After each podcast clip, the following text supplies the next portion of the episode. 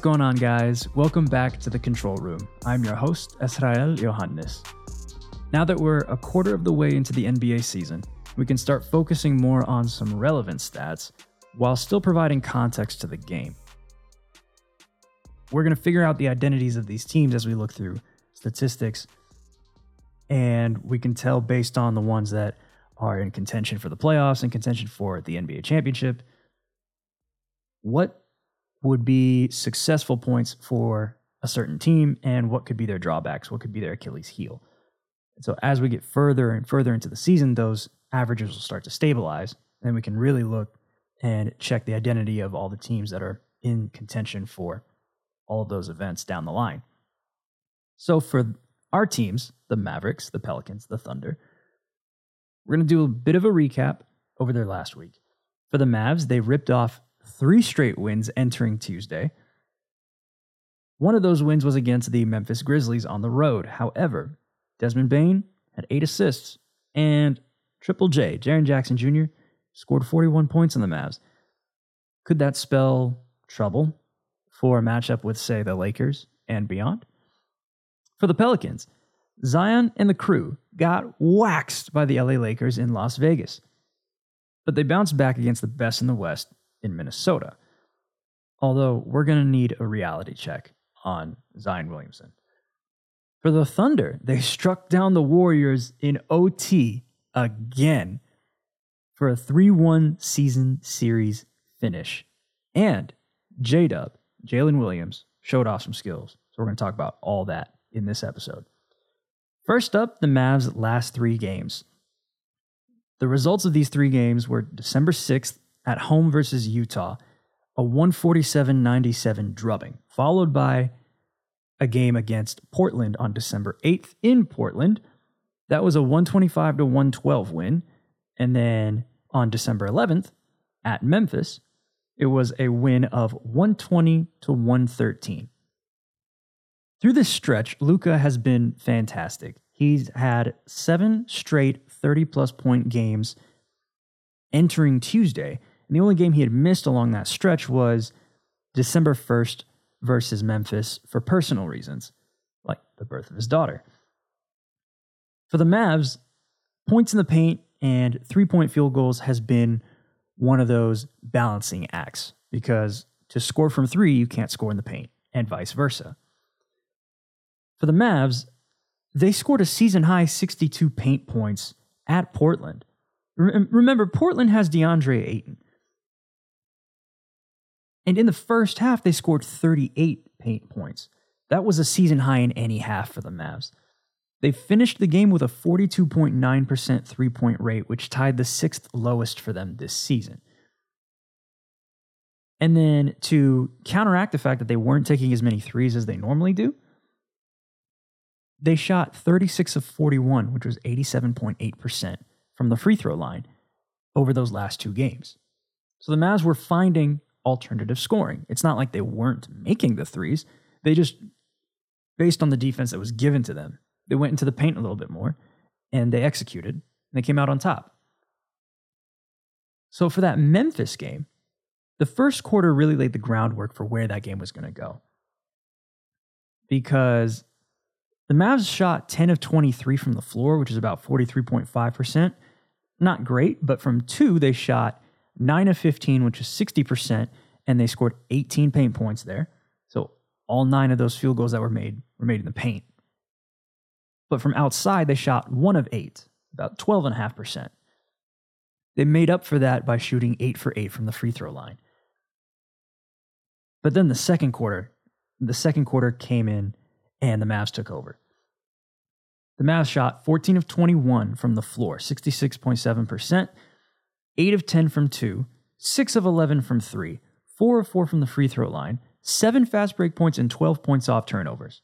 Right? So we're looking at how efficiently the Mavs are shooting in that quarter and the miscellaneous scoring that can help substitute when there are deficiencies elsewhere. But in this quarter, there almost was no deficiency.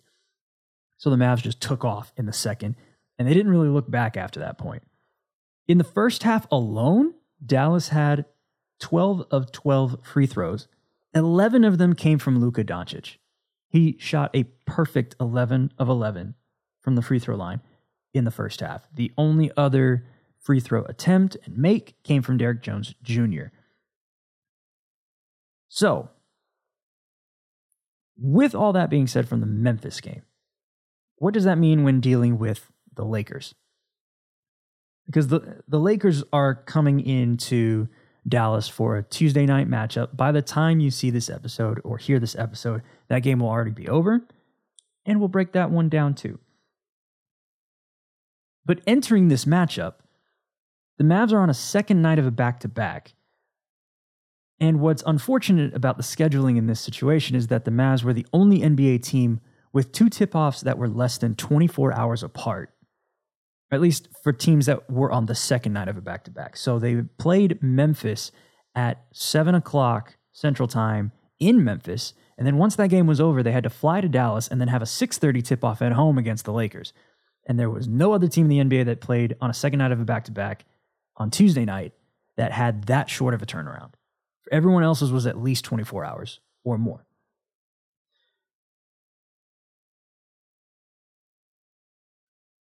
On top of that, the Lakers were on two days rest because they had gone to the in season tournament championship game, which was played Saturday in Las Vegas. There were no NBA games on Sunday. And then they didn't have a game scheduled on Monday. They actually on a first night of a back to back because they play the Mavericks on Tuesday night and then they have to be in San Antonio and play on Wednesday night. So the Lakers have a bit of rest going into this game. The Mavs just don't. On top of that, you have the injuries to guys like Kyrie Irving, who's out with a heel contusion. Grant Williams had missed some time. Tim Hardaway Jr. had some back spasms, so he couldn't play in the in the Monday game against Memphis. So, what was this going to look like? First, let's really break down how the Lakers defended Indiana in the in season tournament final, or as I would like to see it be called from here on out, the NBA Cup final. Why I want to bring up this matchup is because the Indiana Pacers have a similar offensive identity to the Mavericks. They they take a good amount of threes. They're a high-powered offense. The one thing that they don't have that the Mavs somewhat have is a defensive interior. Although Miles Turner is the presence that they have in the paint, he can block some shots, similar to Dereck Lively, and he's really good in the pick and roll game. The defense as a whole for Indiana is not as sufficient as the one in Dallas. But because of their offensive identities, their similar offensive identities, and the way that Tyrese Halliburton plays versus how Luka Doncic plays, this matchup is one to really look at. So the Lakers defended the Pacers, where at least first, let's talk about how the Pacers were playing up into this point in the season. They average 104.2 shooting possessions per game, and that's second most in the NBA. They attempt 38 and a half threes per game, and that's the sixth most in the NBA. All, and just as a reminder, all these numbers and ranks are entering Tuesday. They don't include Tuesday's games. And then from the three point line, the Pacers average 38.2%. At the time, that's seventh in the NBA. In the in season tournament final slash NBA Cup final, the Pacers had 109.5 shooting possessions. How that's calculated, because how can a possession be half, right?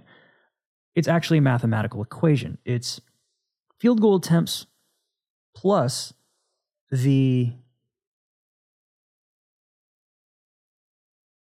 free throw attempts times 0.44, right? So you're going to multiply 0.44 and the total number of free throw attempts. That combination is added to the field goal attempts, and then that's how you get your shooting possessions. So numerically, that would be 95 plus, and in parentheses, 0.44 times 33. Yes, the Pacers had 33 free throw attempts. So that's what led to the 109.5 shooting possessions. And the significance of that stat why I bring it up and why I break down the math in that is because it at least showcases how you have some possessions that end up at the free throw line where you might take a two, and that two point attempt is not counted because the ball doesn't go in the basket, but you get free throws out of it. And not all free throws are created equally. Some are off technicals, some are for various reasons, but most of the time they come off of missed shots. So it's an estimate as to how many true possessions a team would have. So for the Pacers, they had 109 and a half shooting possessions in that game against the Lakers in Vegas. And then from three, this is where it got interesting. They shot 10 of 41, which is 24.4% from three. And then from the free throw line, remember they had 33 attempts, they made 29 of them. So they converted 87.9% of their free throws. That's how they were able to stay in the game. Because when you only when you shoot below 25% from 3, there's almost no way you can stay in the game unless you find a substitute for those points. And for the Pacers, it was the free throws. Why does this matter for Dallas though? The Lakers hold their opponent to 36% from 3. That's 13th in the NBA. The Mavs shoot 37.4% from 3. That's 10th in the NBA. The Lakers allow 48.2 paint points, which is 13th in the NBA. And the Mavs score 45 paint points per game. That's 27th in the NBA. So clearly, their offensive ideology is not to be within the paint, although they can take advantage of it at times, such as how they did it against Portland when they scored 62. But for the most part, the Mavs tend to take care of their scoring from outside because the analytic ideology is at three is more than two. That's if you make them. And for the most part, the Mavs have actually been making them.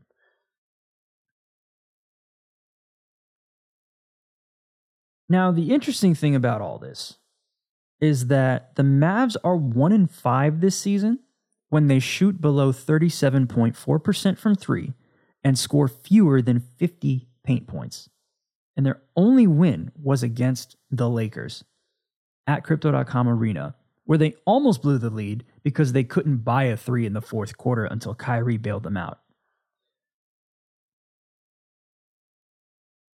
So, really, there was a chance that the Mavs could have been 0 6 with that low of a three point field goal percentage and their lack of productivity in the paint. So you basically can't you can't get killed on both ends. You have to pick one, right? If you're making your threes, great, stick with them because they're going to be worth more than your points in the paint. If you are not making your threes, you have to substitute them elsewhere. You go in the paint. You look for miscellaneous categories. So that's the barometer statistically for how the Mavs should counter the Lakers' defense. On the flip side, the Lakers have been shooting the lights out from three the last couple of games, especially since they got into Vegas. For the season, though, the Lakers shoot 34.3% from three, and that's 25th in the NBA. The Mavs allow 36.5% from three, the 17th best defense in the NBA from three.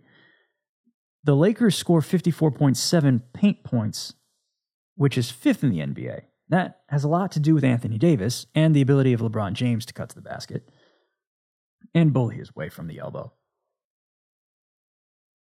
But in the Lakers' last two games, those two games in Vegas, they shot 39.6% from three and they scored 69 paint points.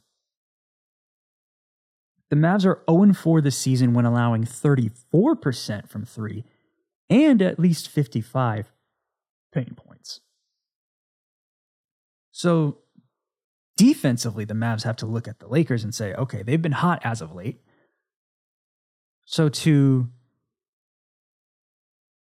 to kind of mess with their rhythm, you can't let them erupt from three. They're probably going to get their paint points, so do your best to limit what you can, but just don't let them kill you from both ends. Now, as I spoke on Anthony Davis and LeBron James, Anthony Davis lead is fourth in the NBA with 16 paint points per game this season, and LeBron James is second with 4.9 fast break points per game this season. And those fast break points tend to end at the rim, right at the cup. And so those will count as paint points as well, at least for the most part. So that's a bit of a matchup problem. Just a bit. So now let's rewind to Memphis. Why did I mention that that Memphis game was a red, maybe a red herring, or just a mirror into the Mavs looking at how they should contain a bigger body like Jaren Jackson Jr., and that would translate to Anthony Davis. So Jaren Jackson Jr. had 41 points on 15 of 29 shooting. That's 51.7%. 6 of 10 from 3. 6 of 10 from 3. That man basically plays center. And he shot 5 of 5 from the free throw line. And then Desmond Bane, on top of his 28 points, shot 11 of 20, 55% from the floor, and had eight assists, and all eight of those assists were threes.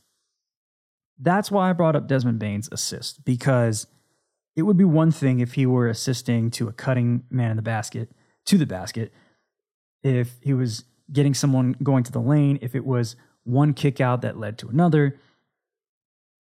Every single assist generated a three. That's 24 points off of assists. That's incredibly hard to do, and it's something that Desmond Bane can't even control. So defensively, the Mavs were dealing with a style of play that Luka operates in, where you command so much attention in the middle, and then when you kick out, you got three point shooters everywhere. Everywhere, everywhere, everywhere. And if they were to let that leak out against the Lakers, who have been shooting really well from three, they might be in a bit of trouble considering that the Lakers already have their number in the paint. So it's just one thing to look at as to where do the Mavs need to limit the Lakers. That leads to Dereck Lively the second because he got hurt in the last game against the Lakers and after he got off the floor, the Mavs were able to bring their lead up to 20, but then the Lakers went on a fourth quarter run that overtook the lead until Kyrie took it back. But having him on the floor made such a difference in that game, and you could feel why you needed to have a big body like him and Richaun Holmes at times, but de- definitely Dereck Lively the second. You needed a, a guy like him, a center like him, to be that anchor, even if he was going to foul a little bit more than normal. For Dereck Lively the second in Memphis, he scored 16 points on 8 of 9 shooting, 88.9%. He also tied a career high in rebounds with 16, had two assists and a block. That was his fourth career double double, and that is third among rookies behind Victor Wembanyama and Chet Holmgren. So then, when you factor all of these points that were made going into this Lakers Mavs game, how did they perform? Well, both teams actually performed really well. So, spoiler alert the Mavericks won the game 127 to 125. How they got there was insane. Because as I look at the box score, the Lakers shot 53.8% from the floor, the Mavs 49.4%. These teams almost couldn't miss. There was a stretch where there wasn't a missed bucket, and that's probably why the rebounding numbers were so low. The Lakers had 40, the Mavs had 36. Those are low even for them. On top of that, from three, the Lakers extended their streak of hot shooting and shot 15 of 29, 51.7% from three. The Mavs on the flip side shot 21 of 43. All right, so just under a 50% three point rate, but they were converting so many of them that it was way worth it to take advantage of the threes than it was from the twos, where they shot 23 of 46, which is only about 50%. Right? So, as I've said in the past, if you are making more than 40% of your threes and less than 60% of your twos, then statistically you can justify going for the threes, especially if they continue to go in. The reason why that is, is if you take 10 attempts, 10 field goal attempts from two and 10 from three. From two, if you convert six of them, you generate 12 points off of them. If you attempt 10 threes and convert four of them, you generate 12 points as well. So that's where the 60% from two and the 40% from three equal out to 12 and 12 points generated on each side. And when you have an improvement from the three point percentage and not so much from the two, then you lean in that direction. If it goes the opposite direction where you're going below three and that margin that you're getting from two is much greater than risking three point attempts, then you try to go inside a little bit more. The Mavs shot 50% from inside and 48.8% from outside. So, what are you going to do? You're going to shoot from outside. It's plain math, it's simple. On top of that, from the free throw line, the Lakers shot 12 of 18 and the Mavs shot 18 of 21. It's not like the Mavs to have 85% plus free throw per sh- free throw percentage shooting nights. But every time they have one of these, they win these clutch games. I I don't even have a, a moment in my rundown to talk about how this was another clutch win for the Mavs. But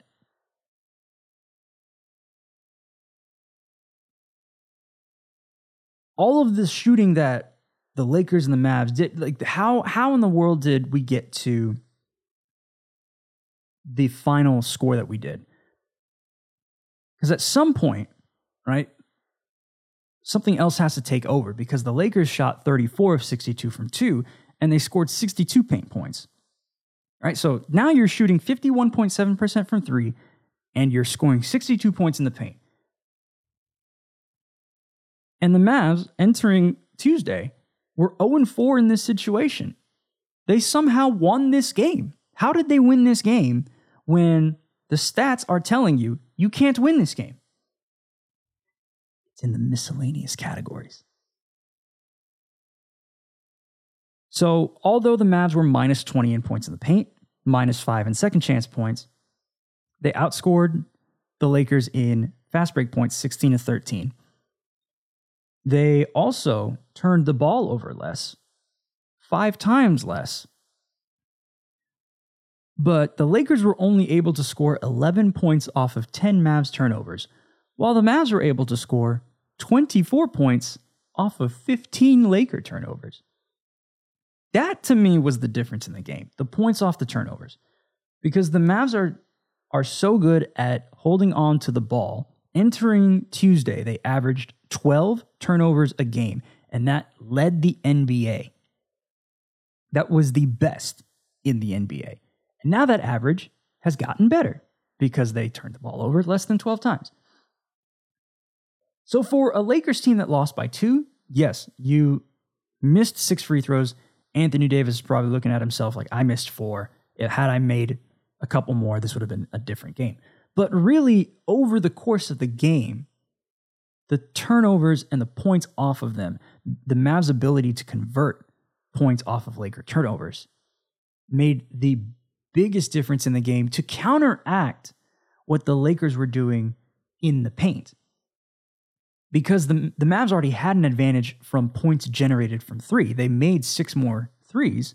So they had an 18 point advantage on the Lakers from three to help balance out those 20 points in the paint that they were that they were surrendering in the margins. You add the points off turnover margin plus 13 on top of that, and then that's what the Lakers can look to as a way to explain their loss for the Mavs. Another clutch win. It was quite an exciting game watching it from start to finish. Luka had this crazy pass where he was going around Jaxson Hayes and split Hayes and Rui Hachimura and got it to, I think it was Dante Exum.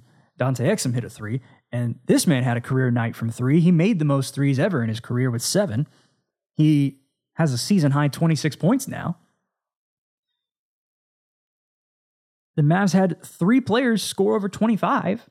I mean, this was the kind of game where superstars came out, and yes, the Mavs were down with with their roster, but and I didn't even mention this, having Grant Williams back on the floor defending LeBron, taking that off of Luka, and then having Tim Hardaway Jr. come back from the back spasm and drop 32. 32 points. That man could not miss. He really could not miss. The depth of the Mavs, although they're injured, is one of the is one of the key points of contention as to how they're able to rack off these wins, how they're able to continually cause fits for other teams on top of their three point shooting because a lot of their depth can shoot from three. They have the most players that shoot above 35% on their roster compared to every other team in the NBA.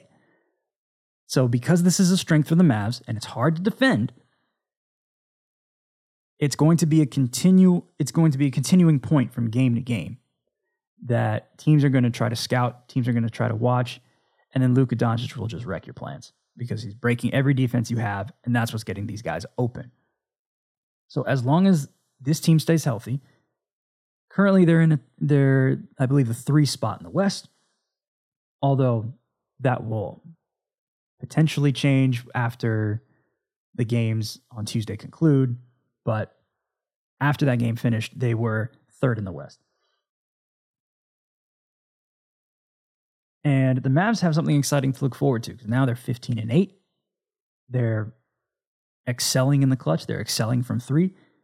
They're on a bit of a hot streak now. They're on, they're on a four game win streak, and they're going to need every bit of it going against Minnesota because they have Minnesota has the best defensive rating in the NBA. And if the Mavs thought the Lakers were hard with defense, the Timberwolves are a problem. But that's for next time. Let's transition to New Orleans and Oklahoma City and break down their week sevens because we got some more topics to cover. That's next.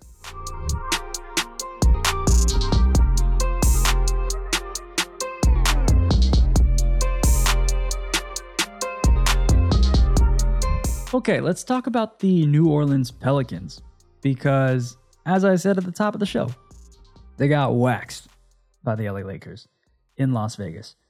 What do I mean by that? The Lakers blew them out of the desert with a 133 to 89 final score.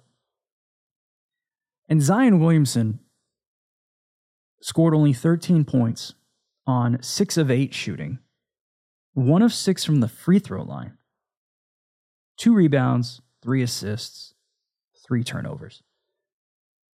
His 13 points scored were the, with the third fewest points scored this season.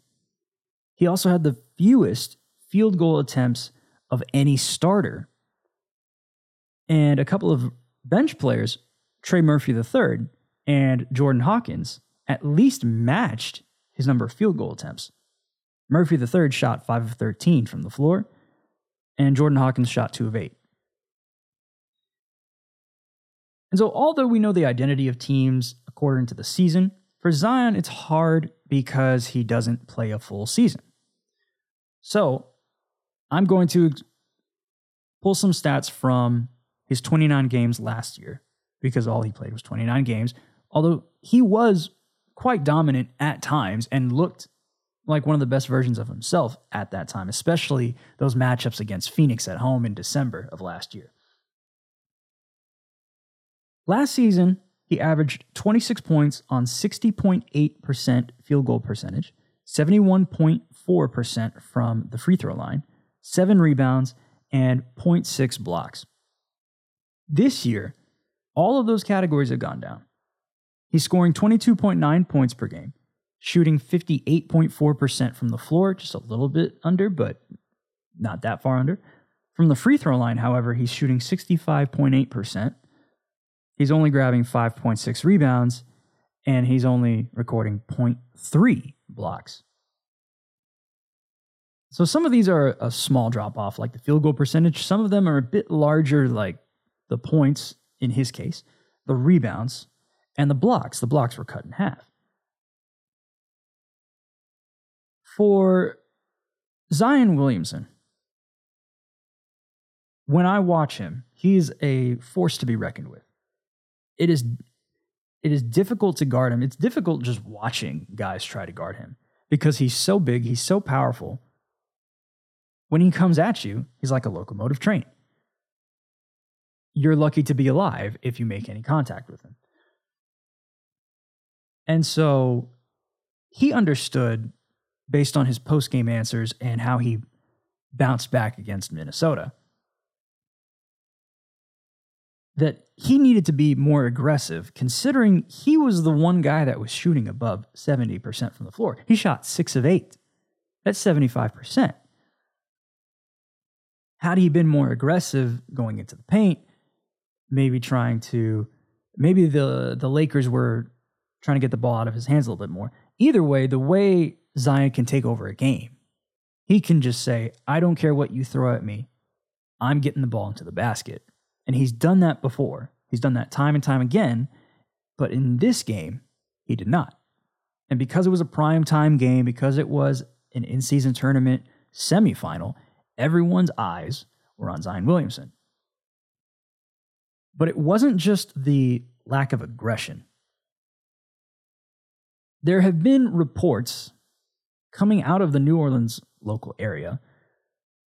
One article specifically from the Times Picayune,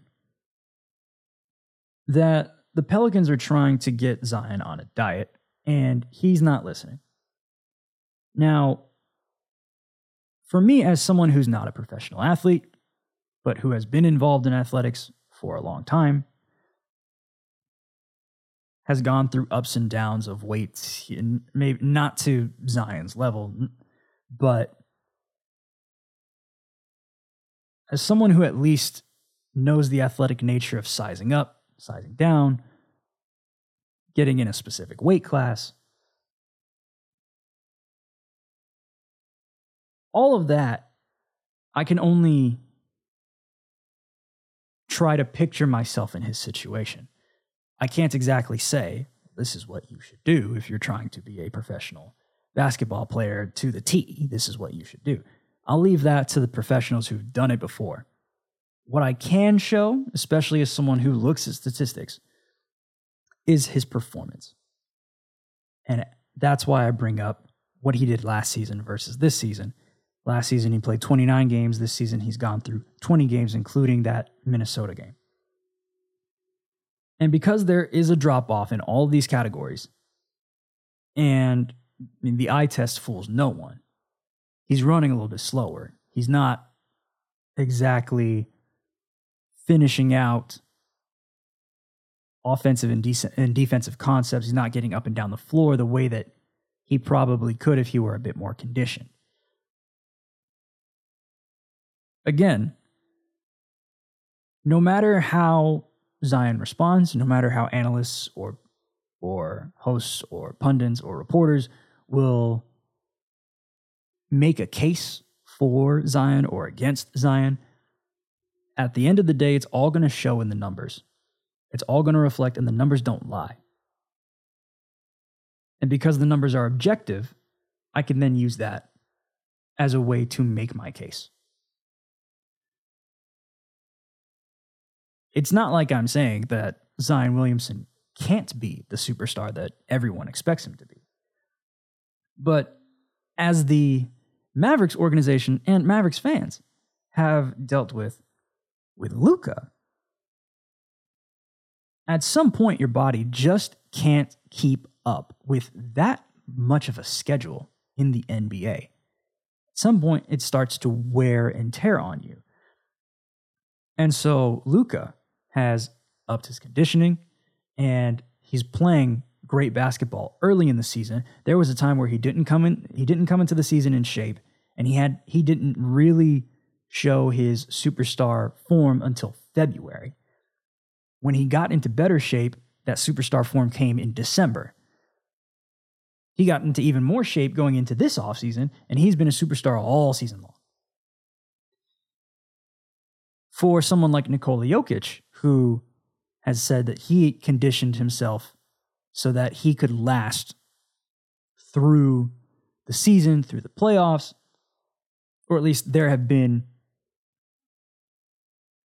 it's been shown that he has worked out to the point where he wants to get himself ready for a playoff run such as the NBA Finals. And the fact that he was able to condition himself in that manner is what allowed him to play at peak physical condition in June. The Pelicans have not made it that far with or without Zion. It might take a playoff run for him to realize that where he is now is not going to be good enough because although he's doing fine in the first half of the season, he's not where he needs to be for this team to reach excellence.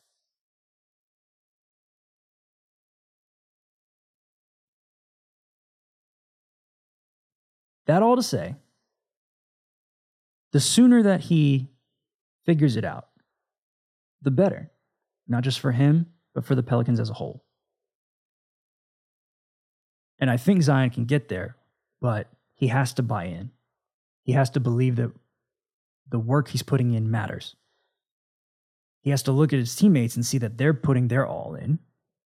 They want him to put his all in. And when everyone is all in, then they can reach the heights that they expect to be. Because as CJ McCollum said, why'd they lose that play-in game against the Thunder? Our guys weren't healthy. Our superstars weren't healthy. And Zion was the one guy who wasn't there. So, Zion, you have to be there. He's not the only issue, though, because for the Pelicans, this is it's more than just Zion for for that Lakers game. Zion alone can get you these wins from time to time, but when what happened against the Lakers happens, it's hard to get over the hump for that specific game. So I'm going to do a quarter by quarter breakdown again of the Pelicans' three point defense across 24 games. Their opponent three point field goal percentage on three point attempts in the first quarter was 34.7% on 10.3 attempts. In the second quarter, it drops to 27.6% on 10.7 attempts. In the third quarter, it spikes again to 39.8% on 9.2 attempts. And then in the fourth quarter, it falls back down, but is still kind of high at 35.2% on 9.5 attempts. The trend is still there, but now in the first quarter, it's getting a little bit worse. The second quarter is still their bread and butter. That's where you expect the Pelicans to really take a hold on a team, take a hold on a matchup, and build themselves a big enough lead so that when they have a third quarter collapse, it's not going to hurt them as bad. The problem is, the Lakers said, forget that. Because in the second quarter of that game against the Lakers, the Pelicans allowed, remember going into it, 27.6% from three, which was first in the NBA. The Lakers shot 7 of 14 from three in the second quarter. That's 50%. It almost looked like the Pelicans realized it was game over because they had been having this struggle almost every third quarter where if a team was going lights out from three in the third, well, based on where you were up until that point, you can adjust and try to find a way to win the game. They were getting blown out in the second. And then they got blown out in the third. Because the Pelicans normally allow 39.8% from three in the third quarter. That is all the way down at 25th in the NBA. The Lakers shot four of eight. The Lakers are not a three point shooting team. They're 25th. They shot 4 of 8 from 3 in the third, 7 of 14 in the second. And they never looked back after that. It was it was so bad that all the Pelican starters, all the Lakers starters sat in the fourth quarter. Now, I will acknowledge that the Pelicans and especially Zion Williamson bounced back at home against Minnesota. Zion had a season high of 36 points. And it's games like those where we say, okay, now we know you can do it. Where the issue is, is can you keep it up night after night after night after night? And that's where conditioning starts to make a name for itself. That's that's where your conditioning work really shows itself. Can you keep up that type of excellence over a long period of time?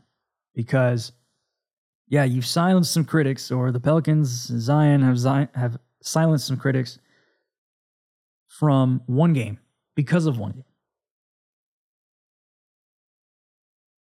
But then let's say you have a bad night again. Then the then the conversation is going to be about, be about inconsistency. But if you can rack off these types of performances, not just Zion personally, but the Pelicans as a whole, can rack off these performances like that. Then the Lakers game will be a blip in the radar. It'll be just one of those that was just a really bad game. And we got right, fixed it, moved on, got better, went on a run. All of that comes down to execution. I say it again and again with this team. It's about your execution. Nothing else matters. So, that's just something to continually look forward to. It's part of the identity of the Pelicans now because it, it's been a trend for a quarter of a season. And if it keeps holding through Christmas, through the new year, through the all star break, well, then we're really going to know what this team is. And we're going to know what their Achilles heel will be. And it's that third quarter three point defense. But let's transition to the Oklahoma City Thunder because they're one of the best teams in the West, surprisingly, and yet unsurprisingly. They had another overtime win versus Golden State, and three of their best players in this game. First one was Shai Gilgeous Alexander, again, because he always is. Scored 38 points on 15 of 30 shooting, 8 of 11 from the free throw line, 5 rebounds, 5 assists, 5 steals. Again, and 1 block. So he scored 30 or more in 8 of his last 10. And he has had 5 or more steals in 3 straight games through that game. Chet Holmgren added 21 points on 6 of 12 shooting 8 of 8 from the free throw line with 7 rebounds and 3 blocks. And he forced overtime again, but this time not from the floor, but from a three point foul by Draymond Green. And those three shots were converted because Chet Holmgren is a great free throw shooter.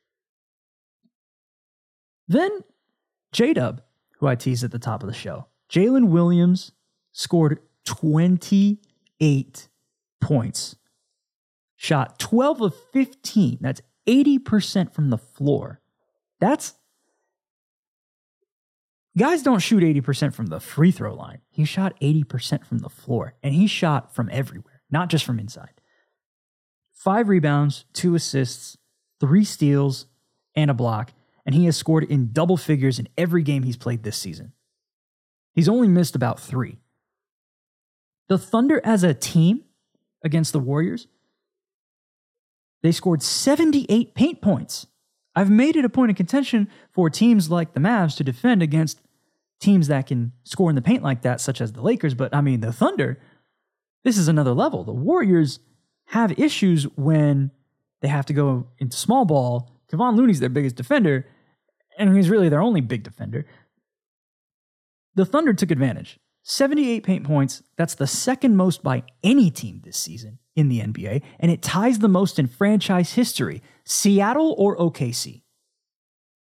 Across the history of the Supersonics and the Thunder, 78 paint points ties the most ever. On top of that, the Thunder scored 35 points off turnovers. What? So they tied the most by any team this season. And since the stat was recorded, points off turnovers uh, points off turnovers were recorded, which was 2018 2019. That's the most in team history as well. Credit to them because the Warriors had a season high 29 turnovers. That's how you score 35 points off turnovers. So the Warriors have more issues than just paint defense. Really, that's the fact that they keep turning over the ball is why they can't get anywhere this season. But I just wanted to highlight the success of the Thunder, especially with a what who's considered a powerhouse team in the Golden State Warriors, although given their struggles, we're not exactly sure how they're going to finish. They still need to iron things out and make sure that everyone's healthy and everyone's on the same page and everyone's shooting well because even Klay Thompson is going up and down, but Steph has been the main constant. And he almost won won them that game anyway. But there are a lot of things to clean up on the Warrior side. But for the Thunder, man, they're looking real good. They're looking like one of the best teams in the West, and they look like it's going to be sustainable throughout the entirety of the season. So they are here. As I've said before, they're not coming, they're here. In our last segment, I do want to touch on Mark Cuban selling the Mavs again, and it's because we've gotten some new information. On top of that, I also want to recap the last of the in season tournament and bring up some upcoming matchups and topics. Why not? See you in the next segment.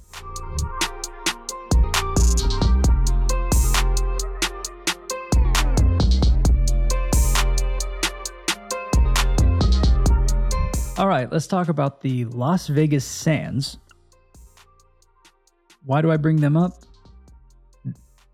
The owner of the Las Vegas Sands, Dr. Miriam Adelson, has purchased a majority stake in the Mavericks as of about a week or two ago. But there's been some reporting as to where this potential new arena could be, where this resort could possibly be.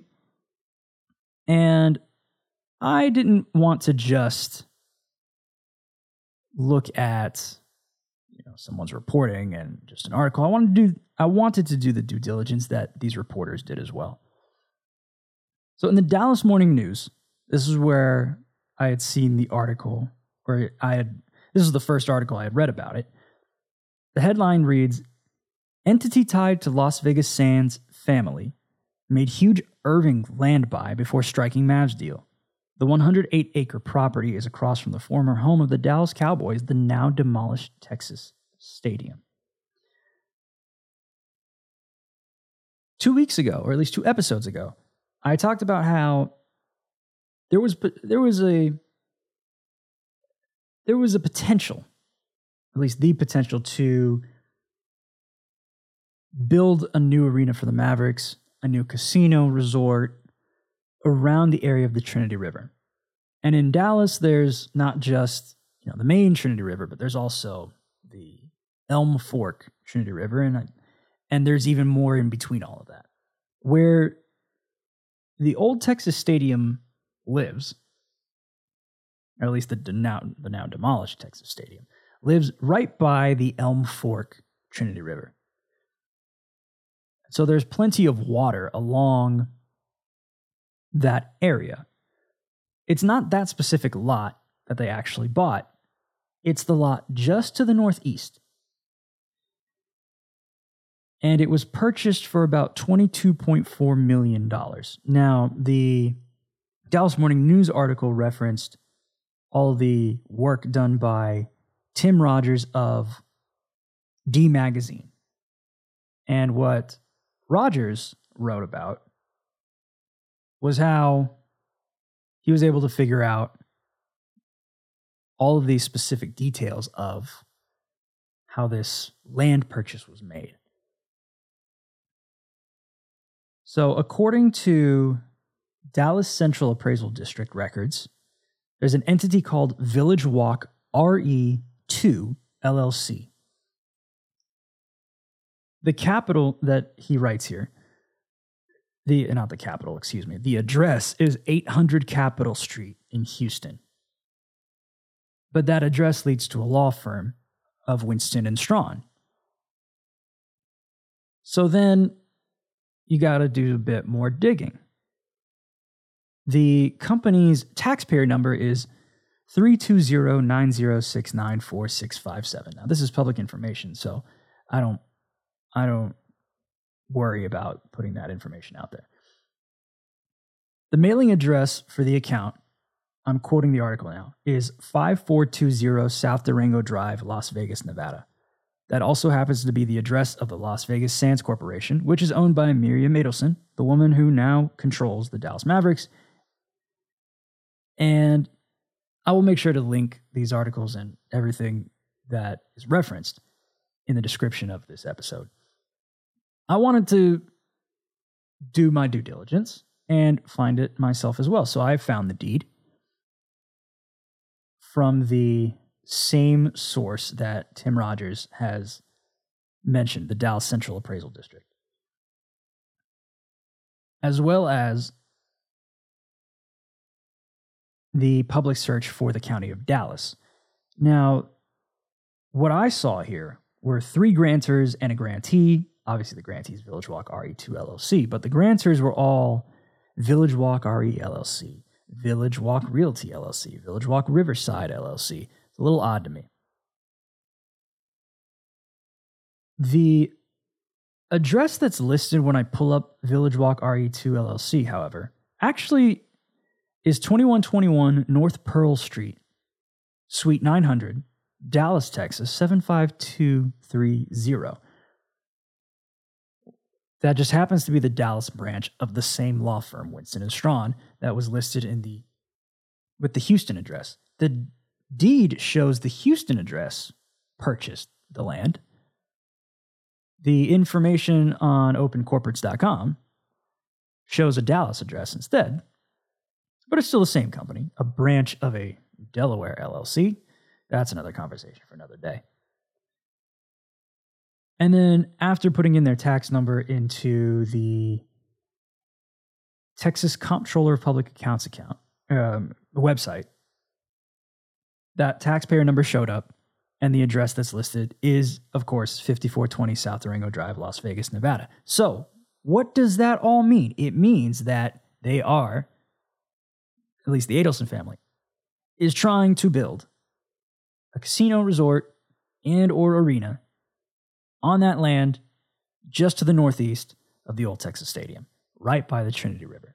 That's where you should expect to see some kind of development over the next eight years as they await for the Mavs to leave the American Airlines Center and finish their lease in 2031. The casino can't be put there until Texas legalizes gambling, but they can have a resort, they can have an arena. The arena can also be done early and they can hold other events until the Mavs come in. But for those of you who live in the Dallas Fort Worth area, just be aware that's exactly where it's going to be, right by the old Texas Stadium. I just wanted to provide some more information about that because I talked about it a couple weeks ago and it just it interested me. And now that we are done with that, let's move on to recap the in-season tournament bracket. In the NBA Cup semifinals, rolls off the tongue a lot better. The in-season tournament semifinals, the Pacers defeated the Milwaukee Bucks 128 to 119, and the Lakers blew out the Pelicans 133 to 89. And so that led to an NBA Cup final or an in-season tournament final championship game between the Lakers and the Pacers. And the Lakers ended up winning 123 to 109. LeBron James won the in-season tournament MVP, NBA Cup MVP. I'm telling you, Adam Silver, that's a much better name. The NBA Cup final NBA cup MVP. Let go of the in season tournament. It's just a bit redundant. So now that that is all well and done, I would say that it was it was a success, but I'm a basketball fan and love watching early. There were more people tuned in than normal, and there was a bit of a buzz, especially because of the courts and and all the advertising around it. I think it was a great move by Adam Silver and the way that the players embraced it is what helped sell the importance of an event and a tournament like this. Now, there are probably going to be some tweaks in seasons to come so that it can be perfected. But for a first time, for a sport that, at least in America, doesn't have that kind of opportunity, this was a great inaugural event. And I'm looking forward to the next one. But for now, we got a lot more good stuff coming up this NBA season. Next week, we're going to recap week eight and we'll preview the Christmas slate because we got five good games. And spoiler alert, the Mavs are on that slate. Before we go, I do want to mention that the Dallas Cowboys blew out the Philadelphia Eagles. Next up, they have the Buffalo Bills. So now this is the first game out of the way of a rough stretch for the Cowboys. They took care of business at home, extended their home winning streak to 15 games, but now they got to visit Buffalo, who just beat the Chiefs in Arrowhead. On top of that, after they play Buffalo, no matter how that game ends, they still got to play Miami and they still have to play Detroit. So it's not over yet. Even if they were to win out, let's say Philly wins out as well, Philly would end up winning the NFC East and take back one of the top two seeds. San Francisco already has a number on Dallas as well. I think they I think they have a better conference record too. So even if both the 49ers and the Cowboys won out, the Cowboys probably wouldn't have the number 1 seed. So it's important for the Cowboys to take care of business with these hard teams like Buffalo and Miami and Detroit because I mean, Philadelphia is right behind you with a much easier schedule down the line. But that's for that's for them. That's for Sunday. We'll deal with that when we get there. Last but not least, let's talk about the national and local NBA tip offs. On the national slate, Wednesday, December 13th, the Lakers will play the Spurs at 8 p.m. Eastern, 7 p.m. Central on NBA TV. On Thursday, December 14th, the Cavaliers will visit the Boston Celtics at 7:30 Eastern, 6:30 Central on NBA TV, followed by the Warriors and the Clippers at 10:30, 9:30 Central on NBA TV. Friday, December 15th, the Lakers will play the Spurs again. 7:30 p.m. Eastern, 6:30 p.m. Central on ESPN. Followed by the Knicks and the Suns at 10 p.m. Eastern and 9 p.m. Central on ESPN. And then Saturday, the Utah Jazz and the Sacramento Kings will play at 10 p.m. Eastern, 9 p.m. Central on, on NBA TV. That's Saturday, December 16th. In your local areas, if you're in Dallas, New Orleans, Oklahoma City, Wednesday, December 13th, the New Orleans Pelicans will play the Washington Wizards at 8 7 Central on Bally Sports New Orleans and MNMT. I believe that's supposed to say Monument. It's a new, it used to be NBC Sports Washington, but I, I guess it's a new broadcaster for the Wizards. Thursday, December 14th, the Minnesota Timberwolves will play the Dallas Mavericks at 8:30 7:30 Central on Bally Sports North Extra for those of you in the Minnesota area, and Bally Sports Southwest. And the Oklahoma City Thunder will play the Sacramento Kings at 10 9 Central on Bally Sports Oklahoma and, and NBC Sports California. Then on Friday, December 15th, the Pelicans will play the Hornets, the Charlotte Hornets, at 7 6 Central on Bally Sports New Orleans and Bally Sports Southeast. And then Saturday, December 16th, the Thunder and the Denver Nuggets will play at 9 8 Central on Bally Sports Oklahoma and Altitude Sports for those of you in the Denver area. And then the Mavs will also play the Trailblazers at the same time at 9 8 Central on Bally Sports Southwest and Root Sports. So that is it for this episode. Thank you guys so much for continuing to watch and listen. I continually see downloads and views as the days roll by, and I can't thank you enough for your support. So continue to watch, continue to listen, and tell all your friends. Spread the word. And I will catch you guys in the next one. That does it for me. This has been The Control Room. I'm your host, Esrael Johannes, signing off.